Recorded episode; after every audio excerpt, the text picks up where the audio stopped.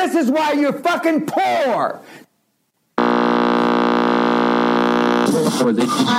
What is nothing? Yeah, that's deep. What in the fuck are we doing here? What is something? That's deep, bro.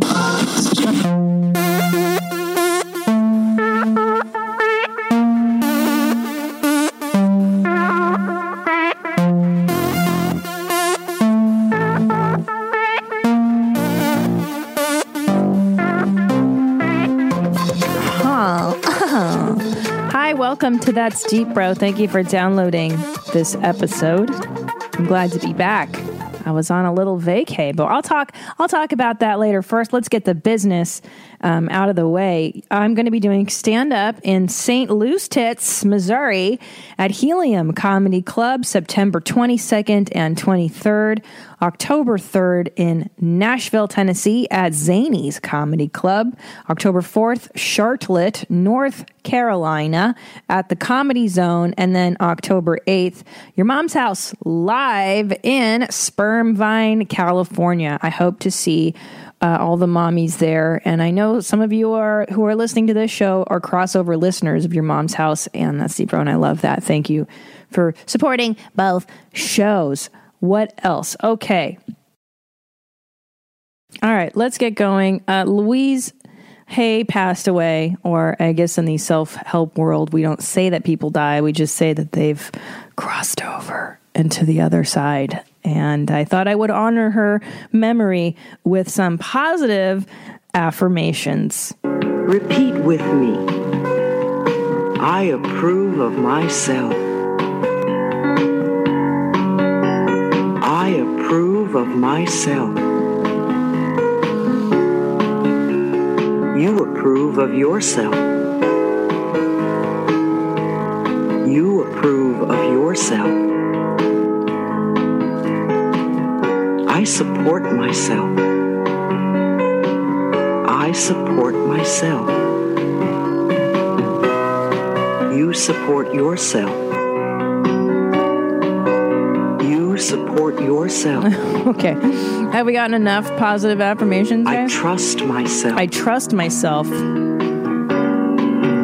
I trust I myself. trust I trust myself. You trust You trust yourself. You trust yourself. you Sound- trust yourself. I don't know why she does it that way. I and then you. It sounds a little I like I am my best friend. I am my best friend. It sounds like you do that. I am my best friend. You're your best friend. You are your best. You're your best friend, dummy. Right? Doesn't it sound like she's You kind are of your best friend. she's kind of telling you off a little bit? Maybe I'm just reading I into that. Myself. Okay, here we go. Louise Hay, uh, the founder, one of the founders, I would say, of the self help movement, has gone to the other side. Let me move this goddamn microphone. There we go. I just moved the mic out of the way. Uh, Louise Hay has passed away, and uh, such a bummer because uh, she was one of the founders of the self help movement. She started in the 80s. She worked with AIDS patients. She and Marianne Williamson and Wayne Dyer. And I think I would consider like people like Barbara DeAngelis and and Doreen Virtue and all these wonderfully colorful people um, started the self help stuff. But Louise Hay, I really loved her, and I still love her even though she's gone, because she's kind of like a gateway person to to start with if you're interested in like self improvement and you know why am i feeling anxious all the time? Why am i sad? What's wrong? Uh, i feel like i should go to therapy. Like when you're right on the precipice of like all that stuff i think louise hay is such a wonderful entry point and she founded a company called hay house publishing and they publish all these great self-help authors but um, but what she's really known for are her books. I think there's one called You Can Heal Yourself or You Can Heal Your Life. And she also, because of she dealt she dealt with the AIDS epidemic, she believes that a lot of our emotional trauma can create physical problems in the body, which I totally agree with too. I mean, if you've ever been in like a crummy relationship and you have headaches and stomach aches and all that crap, and then the minute you break up with that person, all that stuff disappears. Oh, well, yeah. or you, or the job that you're at every day, you seem to be, um, having the same problem like migraines and anxiety and then you quit the job and all of a sudden all your physical stuff disappears. Well yeah of course it's all linked. Uh, so check out louise l. Hay was her middle initial. And what i love too about louise is she died at 90 which is like wow she died in her sleep thank god i mean let's all hope we can die in our sleep um, is that she came from a really traumatic background she came from a background of really like a, a lot of abuse a lot of neglect and a lot of sexual abuse too and trauma. So um, she really healed herself, and then she helped other people heal themselves by starting Hay House. And I and there's also Hay House Radio. There's an app on the iPhone called Hay House Radio where you can hear all these different people talk, like Esther Hicks and. Um, you know, all these other Wayne Dyers of the world. Hay House Radio. It's an app you can put on your iPhone. You can listen to different speakers. And, you know, they're always trying to sell you books and crap too and seminars. Like, if you want to know more about angel whispering, you can go to my $3,000 seminar this weekend in Maui. And it's like, all right, look, look, man, I ain't trying to sell you guys nothing, all right? I do this out of the goodness of my black heart. That's why I got sponsors at the top of the show, so I don't have to trap you guys into spending more money. I'm just trying to uh, spread the knowledge that I've acquired over the years and to entertain. You know what I'm saying? Shit. So there you go, Louise Hay. Rest in peace. I know she's in the astral plane looking down on us, and she's uh, still enjoying life. And speaking of enjoying life, I went on a vacation with the husband, the, the kid, the nanny. Uh, we met his parents in Florida, and I took a full seven day vacation, and it's been a few years since I've uh, chilled the fuck out that hard. I haven't slept in years. You know, when you have a kid and all that, it, you just stop sleeping for a, a little bit. So it was nice to uh, relax, like fully, fully unplug. And uh, oh boy, I gotta tell you, I I did a lot of nothing. I did a lot of day drinking, which I haven't done that in ages. I I miss that. I miss having like a glass of Chardonnay in the middle of the day. and then just taking a nap because that's really all, all I can do once I've day day day drank. You know, I never understood that. Like when office my office coworkers would go out to lunch and then they'd get boozed up at lunch, and then you go back to your desk fully ripped. And I was like, I just want to take a, I just want to go home or take a nap. I don't want to work anymore. Like, who wants to file things when you're hammered at work? I mean, apparently some people, but to me that was just torture. So I cleared my calendar so I could drink during the day and take a nap, is what I'm trying to tell you. But uh, so for this, pur- the purpose of this show, and uh, and kind of where my head's at, I noticed that I, uh, in the pursuit of my vacation and leisure, I really started to think about uh, happiness, just the nature of joy and the nature of enjoyment and happiness. And it's a topic I don't really do a lot on this show because I feel like it's a it's annoying um, who wants to talk about you know who wants to talk about happy stuff when uh, I don't know. I feel like I just feel like there's so many other important things out there. But I, and, again, and that's the problem. That's that's the fucking problem. Is that I think that there are so many other things that are important out there when really uh, happiness is probably everyone's top. Right? When you ask somebody what do they want for their children, number one is to be happy, and in this vacation, I got to thinking about the nature of that. Because what do you do on vacation? It's the pursuit of joy, it's the pursuit of pleasure after pleasure after pleasure. And that's why they're so awesome because you set time aside in your life to just pursue things you enjoy doing and to, to do less and to exist more, to be more, capital B. And, um, yeah, and I got to thinking um, how sometimes I don't allow the expression of joy. Like if you've watched a little child play in the pool or just play, there's so much glee there. There's so much um, just unchecked bursts of joy that children experience. And then, you know, over time as an adult, you learn to kind of guard your joy and you you guard it and you convince yourself that some somewhere deep down inside you're not worthy of happiness because, well, maybe your unconscious beliefs are telling you that you're a bad person or you don't deserve things that other people have or whatever the negative mantras are that you've you've uh, picked up from from childhood or from from from your upbringing or whatever the heck it is and um and i uh I got to thinking about that. Like how how often do we put the choke chain on experiencing joy. And, and it's it's multi-layered right? Because there's on the one hand of like especially if you were raised by an alcoholic this is a huge problem with children who grew up with alcoholic parents is that um, it's really hard for them to feel fun and fun and careless and carefree. Especially a lot of children that are raised in a lot of like trauma and stuff as adults they have a really hard time experiencing fun. Uh, it's almost unheard of that you would have fun in life that you would pencil in an area of your life just for fun. Is it's preposterous to people that have grown up in in a lot of trauma. So um you know anyways i, I invite you to look at, at i don't know maybe are you are you holding back? And and also there, there's also stuff about you feel happy right? And then but you don't want to feel too happy. There's always that thing of like what if i feel too happy? When's that other shoe going to drop right? We're always looking over our shoulder for the next the the snap back right? The the repercussion of feeling joy. We expand with the joy and then it's gonna it's gonna contract.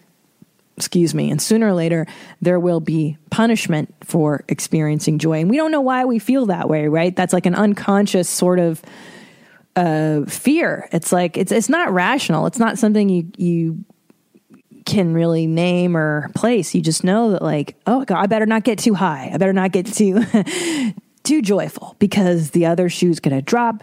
And you know then what? Then what will i do? Think feel react blah blah blah blah blah blah blah.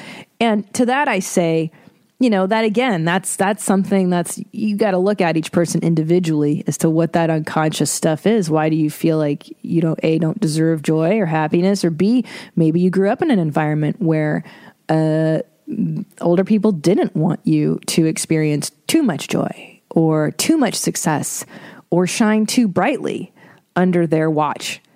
Uh, and I know that sounds really dark and crummy, but unfortunately, sometimes, you know, look, man, you enter this earth, this earthly plane to parents uh, who are not of your choosing. And you, you come into this world a pure, innocent being, and, you know, hey, man, shit happens. So, um, yeah, sometimes you might be raised in environments where people don't want you to feel that joy because it makes them feel uncomfortable or it makes them, the parent, feel diminished in some way. Uh, and they need to maintain their ego structure. So they'll keep you just under them always, right? You have to stay just under where they are.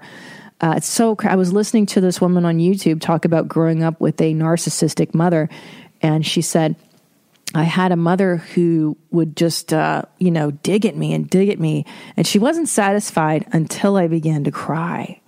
And then it's like when I cried, the mother felt relief at the situation. So, and I thought, oh my God, that was just like, it makes your heart just sink when you hear stuff like that, stories like that. And you think, what kind of monster does that to children? Well, here's the thing um, monsters who were raised by monsters do that to children. We all know that. It's not their fault. It's just kind of what fucking happens to them. You're raised in a trauma situation. It's not like they had the tools that we have today with therapy and and going back and and you know looking at causes of things and dealing with feelings and traumas and such and then what happens is they grow up and then they do the same stuff to their kids that was done to them. And it's unconscious. It's not, uh, you know, look, are some parents evil? Yeah, for sure.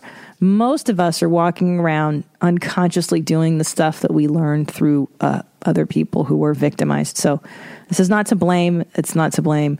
It's just to state the, uh, the, the facts of what's happening. So, joy. Why don't we want to feel uh, this and that? Why are we afraid of it?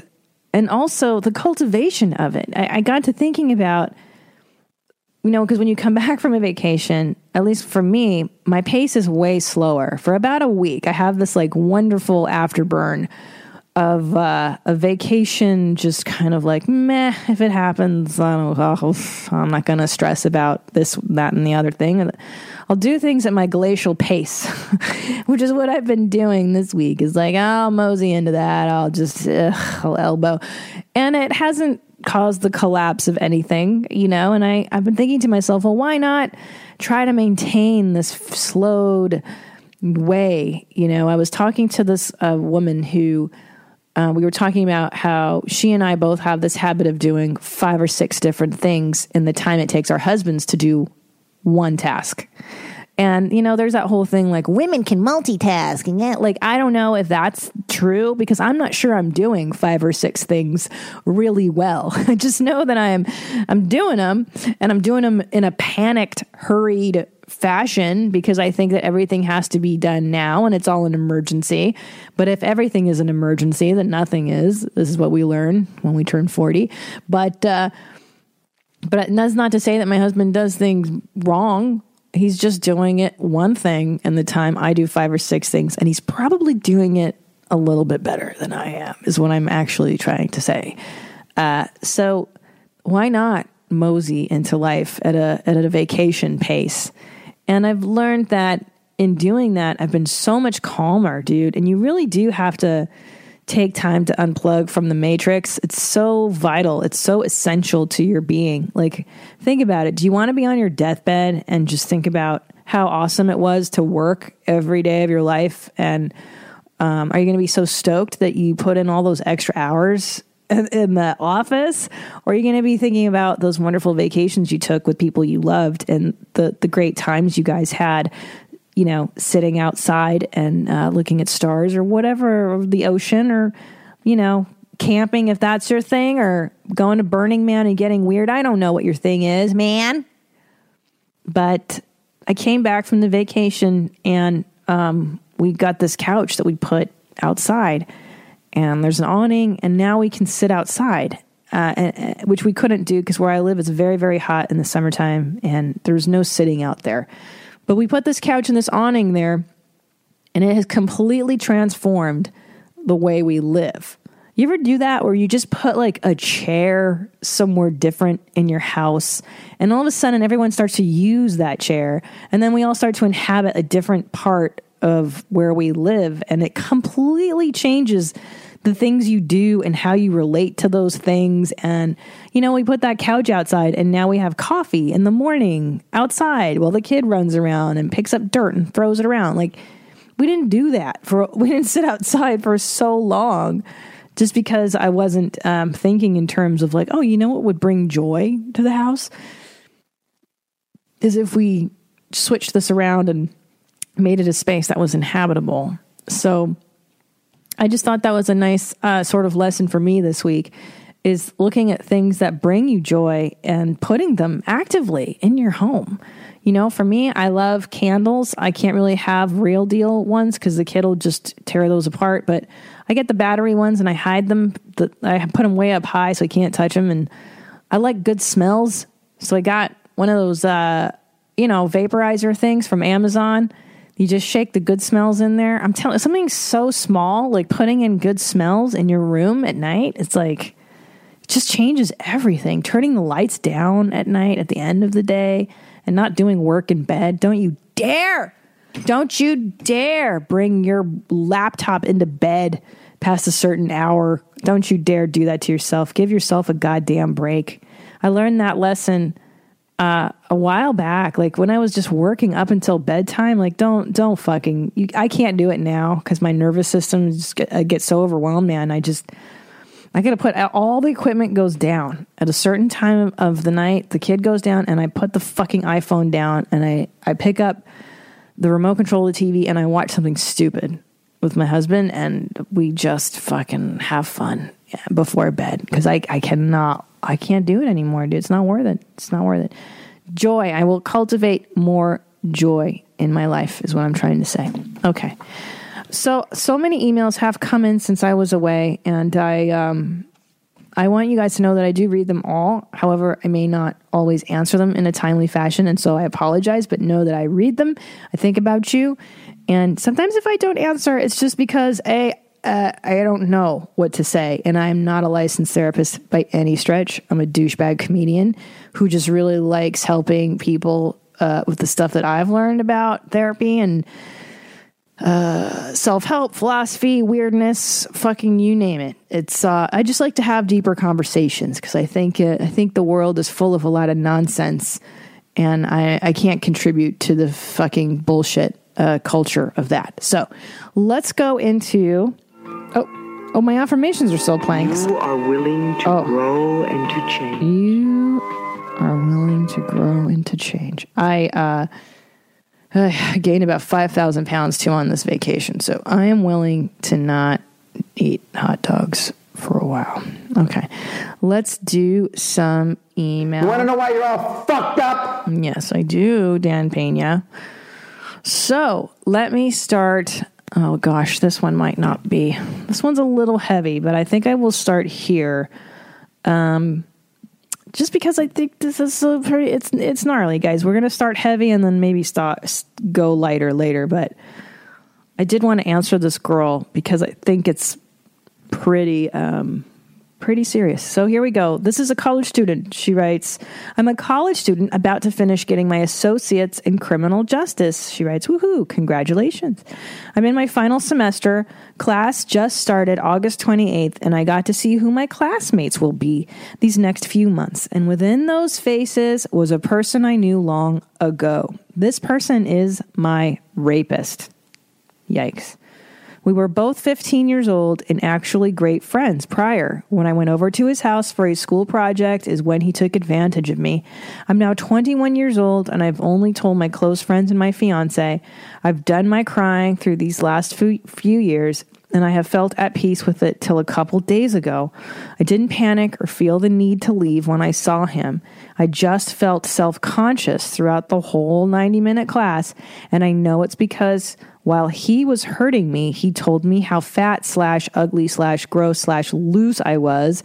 And though I blacked out while this happened, those words still hit me hard in random thought. We live in the same area, and I have always worried deep down that I would run into him at a store or something. And the fact that he's in my class a couple days a week for four months scares me. I can't leave the class because I need it to graduate and I want to show him he hasn't hurt me. I get married in 2 weeks and I'm excited, but his face reminded me of what has was taken from me and really brought down the blissful mood. I'm scared, panicking, saddened and confused. M. Okay. First of all, M. Uh, I'm so sorry that that uh, that happened. That is by far it has to be the most traumatic thing and the most fucked up thing to do to a human is, is rape. I mean, you you, you take somebody's humanity, and it's not just the you know their innocence. You take their future too. If you know if if if the victim allows that to happen, I'm saying without getting treatment or trauma eh, or therapy. Very, very fucked up. And I'm sorry that that happened to you, but I'm glad that you have moved on. You're about to be married. You're about to wrap up this degree, which is amazing. And especially at such a young age, I'm so, uh, I'm just amazed at how you've gotten your life despite such a horrible thing happening to you. So that's to be commended and congratulated. Um, I will say this, okay? Now, I, you know, I'm not so versed in this type of trauma and stuff, but I, I, I all I can, uh, my instinct tells me to tell you is, uh, go to the administration, go to the people that have the power to change things for you. Um, one thing I've learned, uh, look, it looks like you're, and I just want to say this, and I know that you say you, you felt really self conscious when you were sitting in class with him. Well, yeah, of course you did. That's totally reasonable. That is a normal response because your attacker is sitting in the same room with you. And I couldn't imagine a more uncomfortable, horrifying, horrible thing. And I don't think you should have to tolerate that for four months. And clearly it's messing with you because you're scared, you're panicking, you're sad and, and confused. Of course you are. Because every time you see this asshole, you are thinking about what happened. So, yeah, uh, you're totally validated uh, by me, and I'm sure by anybody listening to this. Um, but might I suggest talking to the powers that be? Because I think we forget, uh, especially at 21, you forget that there are just people in these structures in academia, in the world. And the irony is you're you're getting your associates in criminal justice. Irony of ironies. I think if anybody would understand that, it's probably the people in your department. Um, I might start by talking to the teacher or talking to a higher up in your department and simply saying, look, I, I really prefer to keep this discreet between you and I. I don't want this to be a big thing because I'm very embarrassed or whatever it is you feel. Uh, but this guy attacked me and I've dealt with the trauma of it, but I prefer not to be in class with my attacker. And is there some way we can work around this? Because uh, I think what happens is we get worried that there are no solutions to problems, and there there always is a solution. And I highly doubt. Uh, by the way, and if some administrator does say to you, "Tough shit, you have to sit in class with your attacker, your rapist," go to someone else go to the next person that you think will be receptive to your problem. There's not just one person in the world that can help you. So go to the higher ups, go to the people with the power to change the situation. Now, that might be that maybe you do this class online, maybe you do this class, maybe there's a different um, a section. You know what I'm saying? Like, is there a night version, a day version, whatever? Maybe they move him. Maybe he's the asshole that gets kicked out. Um, there are there have to there has to be a solution to this that doesn't involve you having to sit and suffer uh, especially at a time that's really happy for you you know and it just always doesn't it always seem to coincide that way that you're about to get married you're about to have a baby you're about to start a new career move away and that's just when that is just when the person who can screw with you the most. It's like they know their their their shitty person radar just goes off, and they're like, "Oh, I sense that person's moving on and is happy. Let me go screw with them." Um, so this is a wonderful opportunity for you to practice maintaining boundaries and maintaining what you will and won't tolerate, and what makes you feel safe and unsafe. And you're very young, and there's no reason for you to feel crummy like this. So Go talk to somebody that's higher up, someone you trust. If you have a good rapport with somebody, preferably, I would say a female, um, so that you have a sympathetic ear. Um, have them pull some strings and work something out because there is no reason to do that. And believe me, especially in today's culture where uh, sexual assault is now a topic that's not really as taboo as it was. This is not like the 1950s where they're going to blame the girl. Oh, you better suck it up, sweetheart. Uh, they might. I don't. I'm hoping they don't. Uh, like I said, if one person gives you that answer of like suck it up, then go find somebody else. Go find the right person that will help you because nobody should have to deal with that. And will you please write back and let me know if uh, if things worked out or or how it worked out for you? Okay. So this next one um, came in from another girl. It's so interesting. They all, it all comes in in in waves, doesn't it? Um, so this th- I won't read the whole email because it's kind of uh, you know it's longer, and I would want to do it more justice. But basically, um, this girl had a boyfriend who threatened to kill her, which is bananas and horrible.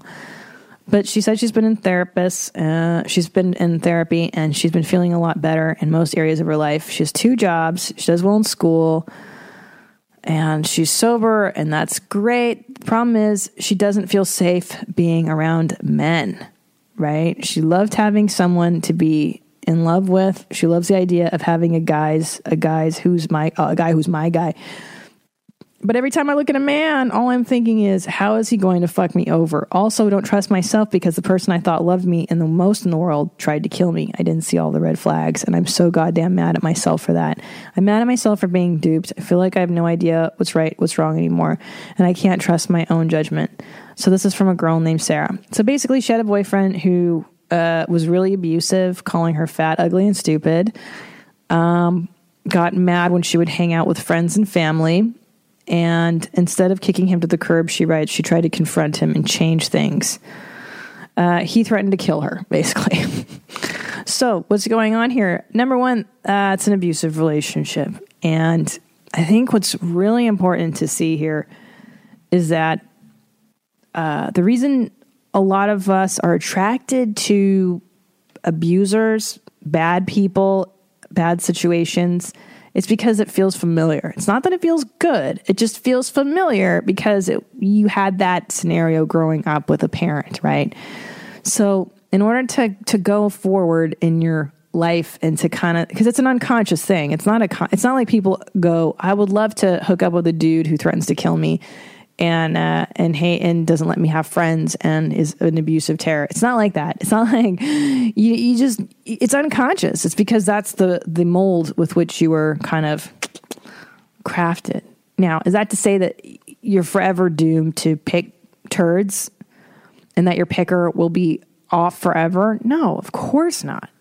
No, and uh, uh, you know, and I just think that with the right amount of seeing a shrink, getting through and getting to the the root, all the unconscious stuff that's going on with you, then you'll be better equipped to pick uh, somebody who's more more caring and loving. So, how when will you trust men again? I, look, that could take time. And I think too, being hard on yourself about it, like, don't be so hard on yourself, dude. It takes time. It takes time to change. It takes time to go back and, and look at why you're attracted to this dude and why you didn't run versus, you know, you turned and you went, I'm going to try and change this guy. I'm going to try to make him a better person. I'm going to try to make this work out. Um, because the, the goal is for someone in your situation would be that you see that guy coming in the future because they don't sound like these abusive douchebags. They don't uh, disappear on the planet, but you'll see them coming. And instead of stopping, walking up to him and inviting him in, you're going to be like, uh oh, I see it. I see flag, flag, flag, flag. Guess what? I'm going to go across the street. Adios, amigo. Go away. Uh, so, but those are just tools that you're going to get over time with the right therapy and the right help. Like, that's sorry, that's just the solution. And yeah, and someday you'll, your tuner will be tuned to the right types. And that's when you're going to meet a sweet guy who's not an abusive turd uh, and who's going to treat you right. And instead of running from him, because when your tuner is on the wrong frequency and all you're into are the turds and the dirt bags, because that's a problem. Is when your tuner's off, you're you're so strongly attracted to these guys that are why am i so into i was listening to this woman talk about the other day uh, men so for the men for instance the men might be like i'm so attracted to um, narcissistic women who are hypersexual well, probably because your mother was a narcissistic woman who was highly sexual, or if you're attracted to alcoholics, probably because your dad was an alcoholic. So it's really not about the dude, it's about you and your history and how you grew up. And I can't tell you how many emails I receive where it starts with, like, I had a great childhood, nothing was wrong. Oh, except for the fact that, you know, uh, mommy drank, daddy punched her, and uh, they passed out every night. But then, whatever, that's not a. and you're like, well, that's the whole thing. That's the whole problem. Um, so until you go and, and do all that work, and it takes time, and then eventually you, you'll be recalibrated to to like the nice guys, and that's why nice guys finish last, right? Because the uh, you know it, you have to be healthy to be interested in the in the good ones and the good apples. And unfortunately, there's a lot of unhealthy people on the planet, and they like the drama and the the uncertainty. That's bad. Um, so yes, you, eventually you will like good dudes, and you will trust dudes again, but not until you've done the work, so that you run from the crummy ones. Because that's all that's happening right now. And can it can it be changed? Absolutely. You know, I fucking I want to tell people all the time that it's never just because you're one way right now doesn't mean that it can't change, you know? It can all change. It can all change for you. It, it, I trust me. I know it can. If you believe that it can, then it definitely will. And I think that's also part of the thing is uh, believing. Okay, let's lighten it up a little bit. We started off full tilt on this episode of That's Deep Bro. Um, I uh, got this email and I was listening she writes, Hey lady, I was listening to give you the cargo shorts woman advice on how to be more stylish. So we had a lady email in. Um, she's kind of a shut it down mom. She was going to shut it down mom town. And she was wearing like cargo shorts and just hideous sandals. And so I got a submission. Uh, she writes, It got me to thinking that pockets are such a hot commodity on any article of clothing. Why not have tons of them on our comfy yet super super fatalicious go to cotton leggings. Assuming that the 2017 technology cannot be failing us this hard, I turned to Google. So here it is cargo leggings. I'm going to put these on my site so you can see the uh, tragedy that is cargo leggings. God, is there anything worse than that? I mean, really, is there any other way to say you've given up? I, I don't know. I don't know.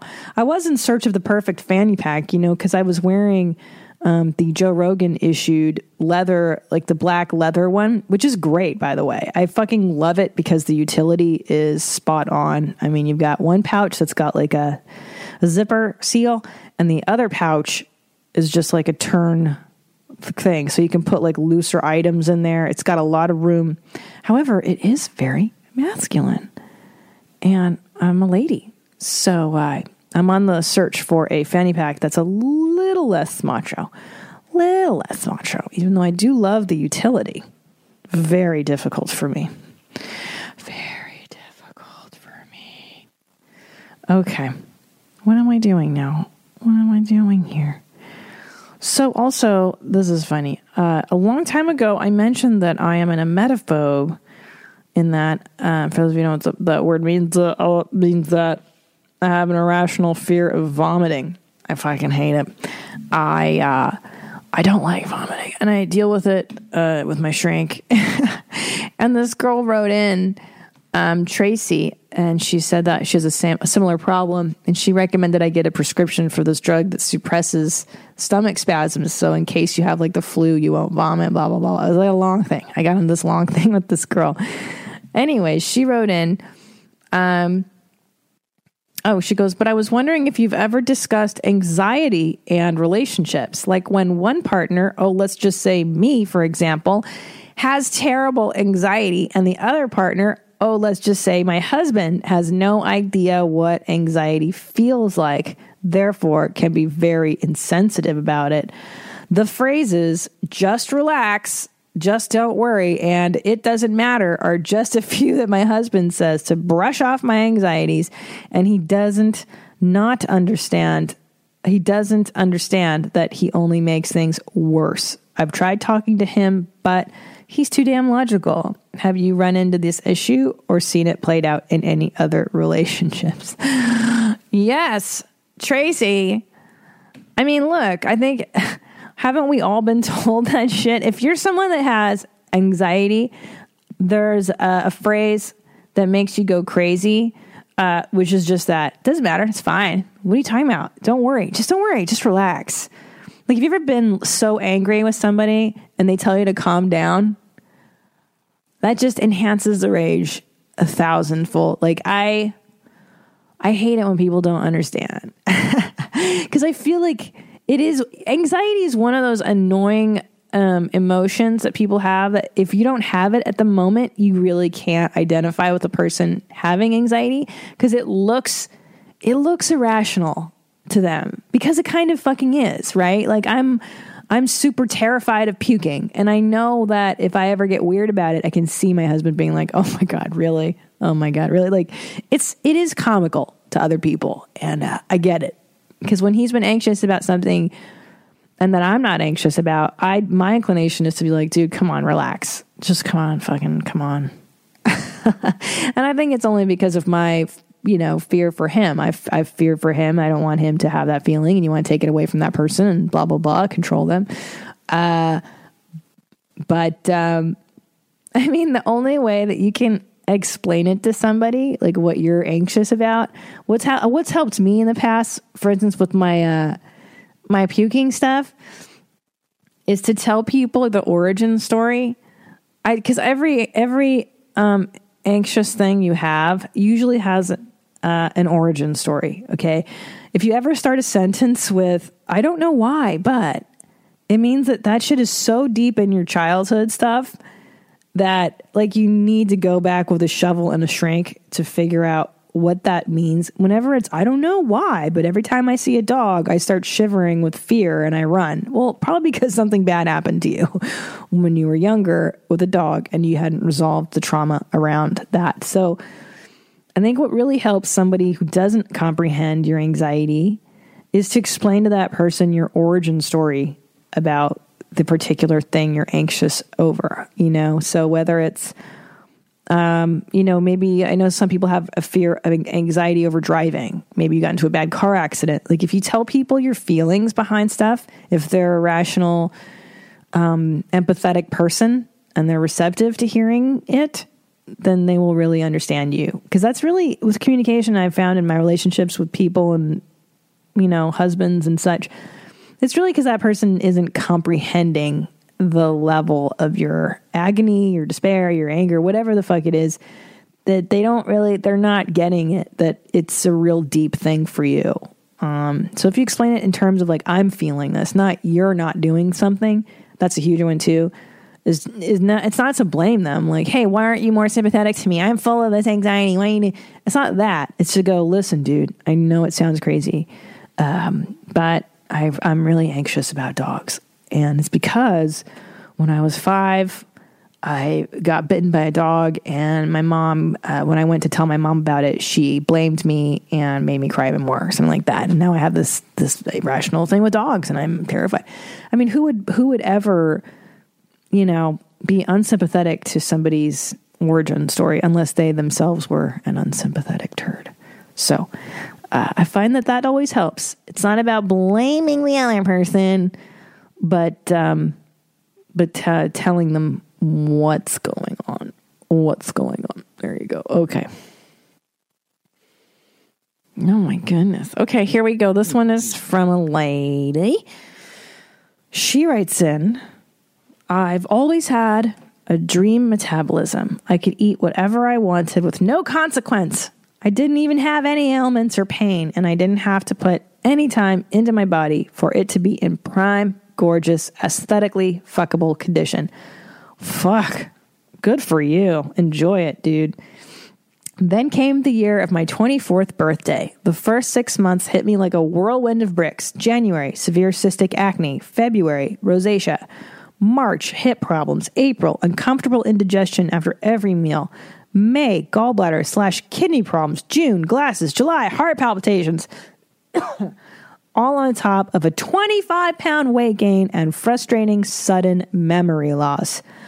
Basically, I used to be an eight ish on the hot scale without any effort, and now I'm pushing a five, maybe even with hours of maintenance, all within half a year after looking and feeling exactly the same for all of the previous years. Don't get me wrong, the whole world does not revolve around my looks. I'm totally a mind driven person. I'm a writer and can dive in for hours about philosophy, spirituality, galaxy theories. My point is, I didn't realize before all of this that so much, if my identity and the way that I've learned how to navigate the world leans heavily on my sex appeal. I realize this isn't exactly the right way to trudge through life with any sort of stamina, but I have no idea how to let it not get to me. I even feel obligated to hurry up and figure out a way to love this new face and body of mine because even though right now I feel disgusting and ashamed, when I'm middle aged, I'm going to look back at pictures of myself now and wonder why the hell I wasn't practicing, I wasn't prancing around naked all the time. I'm trying, but I'm not there, and I'm not sure I can get there, especially when the whole world is screaming these ridiculous standards at not just me, but women in general. I can't help but associate it with my self worth, even though I know it's a horrible way of thinking. But when I put in work to try to fight fight this my perception of myself, I feel like I'm faking it. Is my constant need to feel sexually attractive so built into me that I won't be able to change? What a huge character flaw. Is it possible to change my perception of myself? That seems like a huge, intense project to tackle. The crazy, ironic part of all of this is that you've kind of already helped me with this. Oh, in my recent stand up show in Sacramento, I used, okay, so I did this thing in my act. You guys will see it. Oh, I can't say where, but you'll see it. Um, where I point out like a cute girl. So I used her as my cute girl example.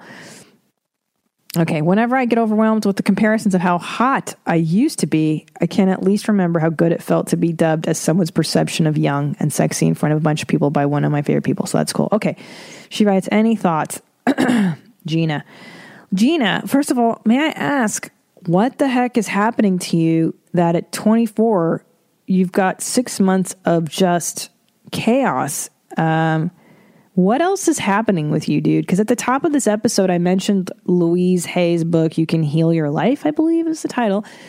Um, and in that book, you can literally search ailments like heart palpitations, and she'll give you an affirmation and tell you what she thinks the emotional root cause is for some of this stuff. Uh, sounds wacky. I'm not sure it is because I do think that the mind is so connected to the body I would ask what is going on. Um, so let's start there. Why why rosacea? I've had because I've had sometimes physical like I've had um, skin ailments come erupt too. Usually it coincided with something emotional that I wasn't dealing with, right? And then it's a, like a lot of times the body will ugh, it'll erupt. Your body will tell you something is wrong uh, when the mind can't contain it, right? The mind can't contain it, and then the body will erupt in rosaceas, cystic acne, hip problems, indigestion after every meal, gallbladder, kidney. I mean, you name it. And I don't know if this is because of like something else. Maybe I don't know what your diseases are, but hey, man, uh, number one, let's start with the emotional stuff there. Okay, so some something's doing. Uh, that's just my professional PhD opinion. uh, okay, so you, you know, hey, man, you used to be an eight, and now you're five. You're 24 years old. That and at that age, I have to say it's quite normal to be um, really more fixated on your hotness because I hate to say it, but society puts a premium on that decade of your life. Like your 20s are supposed to be when a woman, at least in our in our world, in our uh, American society, uh, the 20s are like this rare form of currency, right? Like you're supposed to be just the most sexually viable you can be. Uh, you know, you're at the top of your game. That's when you have to snag a man. You got to snag a husband. You got to pump out the kids. You got to do everything in your 20s because that's when you're at your best. Theoretically, that's what society tells you. Um, and then you know you realize like, oh, it's really not the case. I was probably the best looking in my 20s but uh, really was messed up. Everything else was a disaster. Like, yes, I had great tits, but my life was in shambles. And I lived uh, on a futon in someone's kitchen. And my boyfriend was in a band and played acoustic guitar and stared at me. I was terrible. No, my boyfriend wasn't in. Uh, my boyfriend wasn't even in a band. He just played the acoustic guitar and sang at me constantly. And I don't think there's any other hell than having somebody sing acoustic guitar music to you. Is there anything more embarrassing than being on the receiving end of acoustic guitar singing? I don't think there is. Like I would, uh, on the level of embarrassment and shame, like I'd rather just be naked all the time and deal with that shame of people seeing me naked than having someone sing an acoustic song to me. Oh, I, I hate it so. And my feelings are so important to me. Like, oh my God. Oh, I can't take that. so unattractive. So the point is, uh, yeah, you will look back at pictures of you uh, in your 20s and be like, wow, I had no idea how stunning I was. And I think that's everybody in their 20s because you're young and supple and beautiful. You're just, you're beautiful because you're young. And that's why the, our culture uses youth to sell things to us, right? Mascara and skin creams and all this horse shit. The fountain of youth. That's we're all chasing. You know, we're trying to avoid our inevitable decline. So the fact that you're 24 and having to face the inevitable decline is that it is soon. It is too soon. And you should feel robbed, cheated, and upset because it's a lot to go through what you're going through this early in your life. So uh, take thee to the doctor, fix your rosacea if you haven't already. Um, find the best doctors. Let me tell you some little secret. Um, in LA, do you think these uh, this Kylie Jenner was perfect? Do you think she doesn't have cystic acne or or these Kardashian bitches or any of these celebrities by the way that you love? You don't think these bitches have rosacea, uh, severe acne problems? Yes, they do. But you know what they do? They go to the best doctor in town and they fix these problems. Okay, okay. Uh, so get thee to a good doctor to take care of whatever you can cosmetically take care of, and then get thee to a head doctor to figure out well, what's going on, what's the underlying stuff. Because I, like Louise Hay, believe in the mind body connection. And I bet you there's some other shit happening to you because at this age, you shouldn't be having Uh, heart palpitations are definitely an anxiety thing because, uh, yeah, who hasn't had that where you're like, I think I'm having a stroke. And then you go to the doctor and you have an EKG, and then they're like, uh, no, you're just stressed out, or that's a panic attack. Because these all sound like, if you want me to be honest with you, which I can't help, um, uncomfortable indigestion after every meal, heart palpitations, rosacea, hip. Uh, uh, these are all for for and rosacea. These are all manifestations to me. It sounds like of an emotional deal. So you shouldn't have to deal with these, my love. And no, you're not some weird narcissist because you think you should be pretty at 24. You should be pretty at 24. You should. And thankfully, nature kind of, uh, at least for me, I don't know. Uh, For other women, they very much struggle with aging and being perceived as less sexually viable. I got to be honest with you. Uh, I couldn't wait until I was perceived as less less sexually viable. Uh, uh, and I mean this a thousand percent that I I didn't like all the attention of being a younger girl and and all the dudes like wanting to bang you. I hated it. I fucking hated being a sex object to people or whatever in the world. I and when I turned 40, I was like, "Yes, I'm free. I'm finally a man. I'm finally I've finally opted out of a lot of this uh, sexualizing the male gaze drama, you know, and for those of you who don't know what that means, uh, it's fucking complicated, but you're always an object of some dude, right? As a woman, generally in our culture.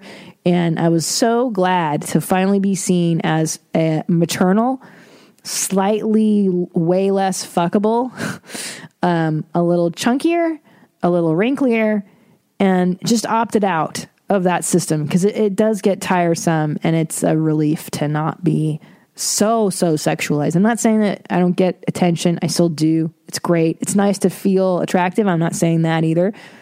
Um, but it's definitely not the foot that i've i've led with um, in this part of this stage of my life. It's just not the and it's normal right? You're in your 20s the early part of your life is all the physical part of your life right? You're you're just growing into this body. 24 is not far from the end of puberty for god's sakes. Like you're you're a new woman.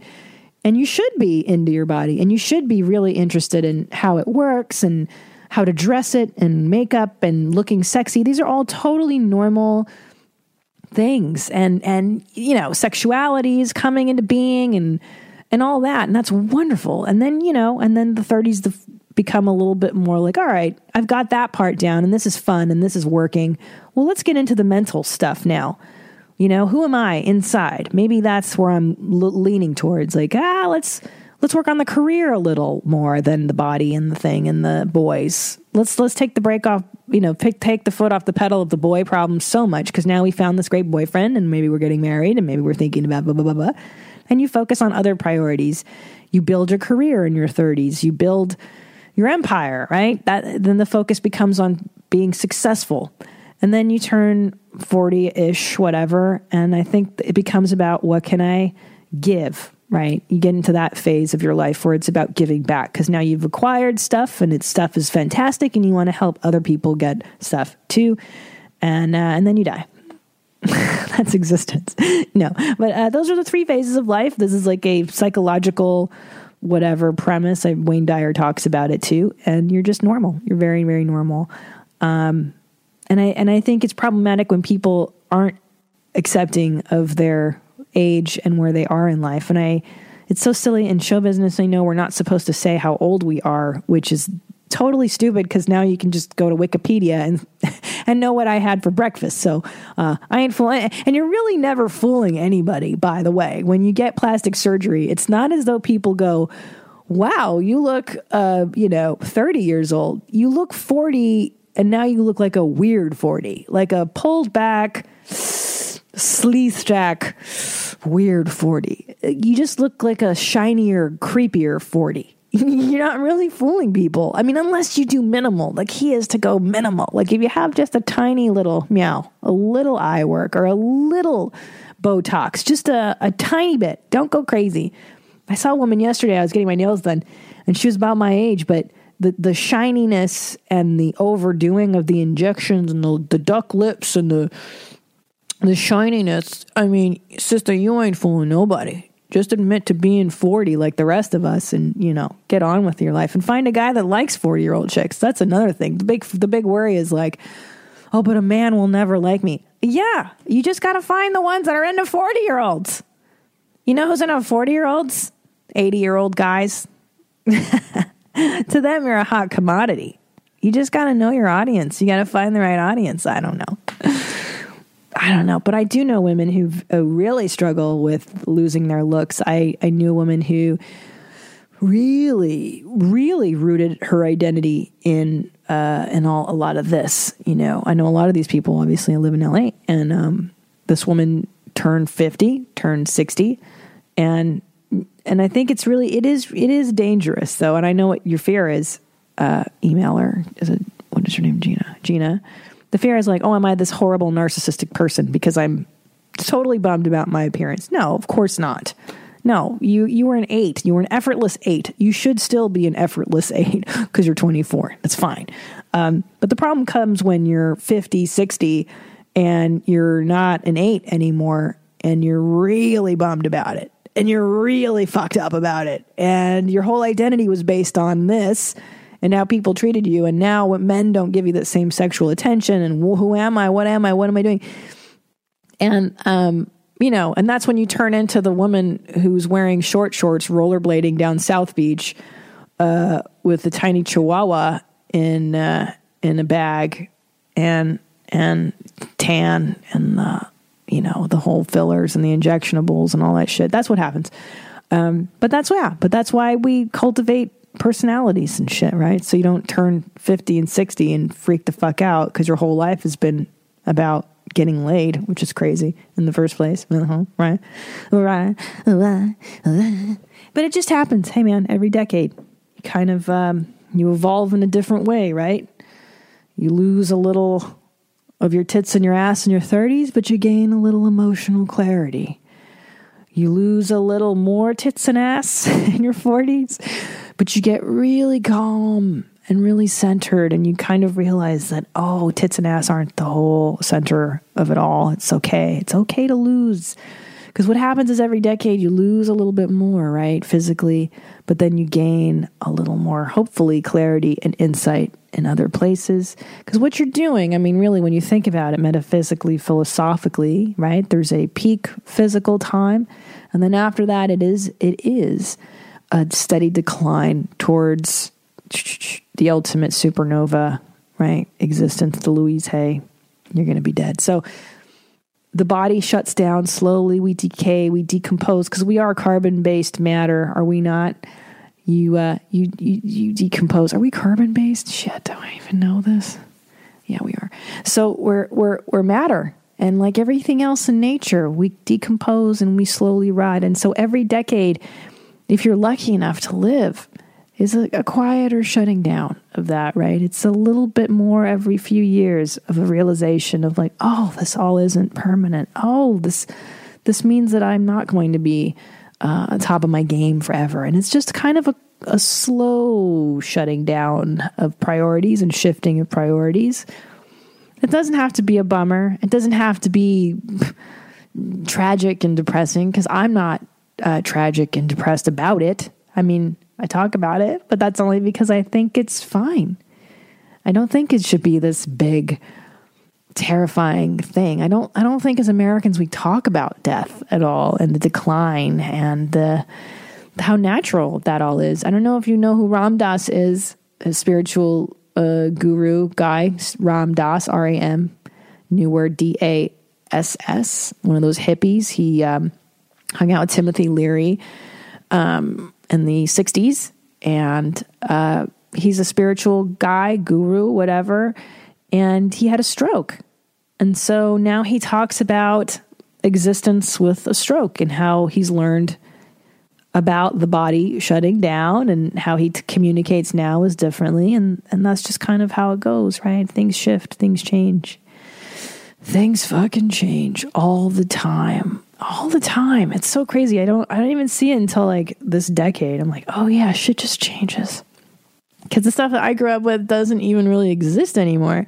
And especially because technology's evolved so much in the last 50 years. It's evolved, the human species, the human race has evolved more It, it's it, this is true. In the last fifty years, more it's like been a quantum leap of change. In the last fifty years, human evolution and technology, right? The stuff that we use, the gadgets we have, the the ease with which we can do things. It's never been like this, and it's happened so fast. Uh, our society's changed so much in the last 50 years that we don't even know what the fuck to do about it. And the human and like our pace of life is should be way slower. So it's fucking with us. That's what I'm trying to say. You want to know what the fucking pace is? The pace you're supposed to move at? Go watch the ocean. Go watch the waves. Do you see that pace? Do you see that fucking in and out and steady she goes and it covers the rocks, the water, and then it trickles back into the the wave and then the wave lets out and then it goes to the shore and then it mo- like that's the pace that nature and life works at. When you give birth to a baby, it goes in waves, right? They call them contractions. It's just waves, man. It's all fucking waves. Whoosh, here it comes. Here comes another, the contraction, the expansion, and then out. So to speed things up, to be doing five things at a time and multitasking and it goes against everything that is inside of us. Uh, it fucks up our clocks, our body clocks, our way of doing things, man. I have a great hairdresser and I've been going to him for 20 years. And one day I was watching him work on my hair. He stands as I sit, right, and he cuts, and then he moves, and he cuts on this side, and then he kind of moves over here. And I say to him, Alan, look at you, man. You got such economy of movement. Like you, there's no movement that was wasted. And he goes, Yeah, man. He's from LA. He's an Angeleno like me. Hey, man, yeah. He's from the east side. He goes, I fucking took Tai Chi, dude. He goes, I do fucking Tai Chi when I do hair. So like every movement's super fluid, right? Like whoosh, I go there and then I fucking go there and then I fucking do that like that. and I go, that's fucking great, bro. Cause that's what it is, right? Tai Chi, it's all Tai Chi. It's an economy of movement. You don't do any unnecessary shit. We're conserving our energy. We're doing the things that matter. All the other shit falls away because not all of it's important. If everything's important, then nothing's important. If everything's an emergency, then nothing's an emergency, man. you get what I'm saying? It's all it's all in a the ebb and the flow, and don't fight. That's the thing. That's when we get caught up. You fight. You fight the current. Ah, I gotta do it this way. I gotta have this way. Go go go go go go go. That's not to say that you shouldn't try. That's not to say that you shouldn't go and get help when you need the help. You know, reach out to the people that have the power to help and that are receptive to your help. And don't don't fuck with the people that aren't on your side. That's another one. Don't don't fuck with the haters. Go where you're celebrated, not where you're tolerated. That's rule number one. I learned that on Oprah. so that felt good. All right, guys. Um, go ahead and email me. That's deepbropodcast at gmail.com. Uh, if you have any questions or observations, uh, Louise Hay is the woman I mentioned at the top of the show. Go check her books out. You can get them online. You can go to YouTube, watch her talk, man. Louise Hay was a real uh, God of the self help movement. Just she she pretty much says the same thing in different form as a lot of these self help people do, but she's really great for someone who's just like I don't I don't get it. I don't like she'll kind of spell it out for you. And she's real gentle, sweet, nice blonde lady. She's kind of like the you know kind of sweet grandma you want to have. Bake you some cookies, give you a little snuggle, make you feel warm and fuzzy inside. And that's that's all we want, right? Isn't that what everybody wants? Some cookies, some snuggles. Shit, that's what I'm talking about. Um, okay, boobs. Uh, have a great week and uh, email me. And uh, we're coming into fall. I'm r- real excited about that. You know, mommy, mommy P loves her Halloween. I love me the holidays. So that stuff is coming up on us quick and the drama of the family appears. We all know that, right? Families that we don't want to see, families who cause us distress, planning things. So start thinking about how we're going to deal with the holidays, all right? It's never too early to start putting plans into motion. In fact, I would recommend now start discussing uh, plans with people that might be a little sticky icky, right? I don't mean weed. I just mean sticky. Like, uh, uh, is there somewhere you don't want to fly? Are there plans you don't want to make with certain uh, family members? Well, now's the time to kind of trickle that in. Let people know in advance. Guess what? I won't be traveling uh, to your city with my five children to be berated by you. Uh, whatever it is, whatever it is, now is the time to put those things in people's ears so nobody's offended when the holiday actually rolls around and you're not there. I, I recommend doing what you have to do to preserve your sense of sanity and, and happiness and self. Make plans with people you enjoy being around on holidays. Thanksgiving, Christmas, it's all coming. New Year's is all coming. So now is the time to start thinking who do I want to be with? What do I want to do? What do I want to do to cultivate joy and positivity and, and not just slog through this next few months? Because I know a lot of us just slog through it and it's depressing and it doesn't have to be. I, God damn it, it doesn't have to be. I don't think it has to be. I think you can reinvent the holidays to be something that work for you. And why not? I love it. It's a great time of year to slow the fuck down, to take time off work. Everything shuts down around Christmas and New Year's. So that's like a good two weeks where America pretty much shuts down. And it's rare because we don't do that very often, but it's a wonderful opportunity to seize and make very, very positive. positive and uh, doesn't have to be a drag. Not all of life has to be a drag. Did you know that? Did you know that you're meant to have joy and that you're meant to have love and you're meant to have things you enjoy? Did you know that? Did you know that you were put here to enjoy stuff and to pet dogs and to make babies you love or not? To, to find a spouse, a partner you like, and to hold their hand and to watch bad reality shows or whatever it is you do. You were meant to have fun, really, because you're not here for that long, guys. Why why keep it miserable? Why live in the same prison your folks did? You know, they had their time and it's time for you to have yours and uh, you deserve it. I'm giving you permission. Not like you needed it or asked for it, but sometimes it helps. I don't know. Sometimes I sometimes I ask my shrink for permission to do things. Is that normal? I don't know. All right. God, really fucking, I missed you guys. I'm chatting up a storm. Okay. Until next week, that's been Deep Bro. Thank you for listening to this episode, and I will see you again. Bye. Now what? I don't know.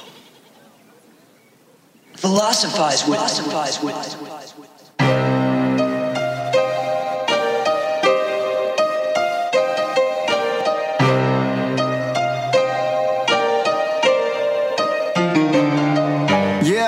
It's Christina P, aka Miss Jeans. This ain't your mom's house, it's a different theme. Gotta be critically thinking. Like you caught up at a cocktail party, odd thoughts start to sink in. John Locke, or was it Socrates? Aristotle or Plato, maybe Hippocrates. Got us talking all properly, topically. Just a comedian discussing these philosophies. Serious questions, silly people. What's that? What's that? That's deep, bro. It is the ultimate metaphor for life, and you know what that is? What? That's deep, bro. That's deep, bro. That's deep, bro.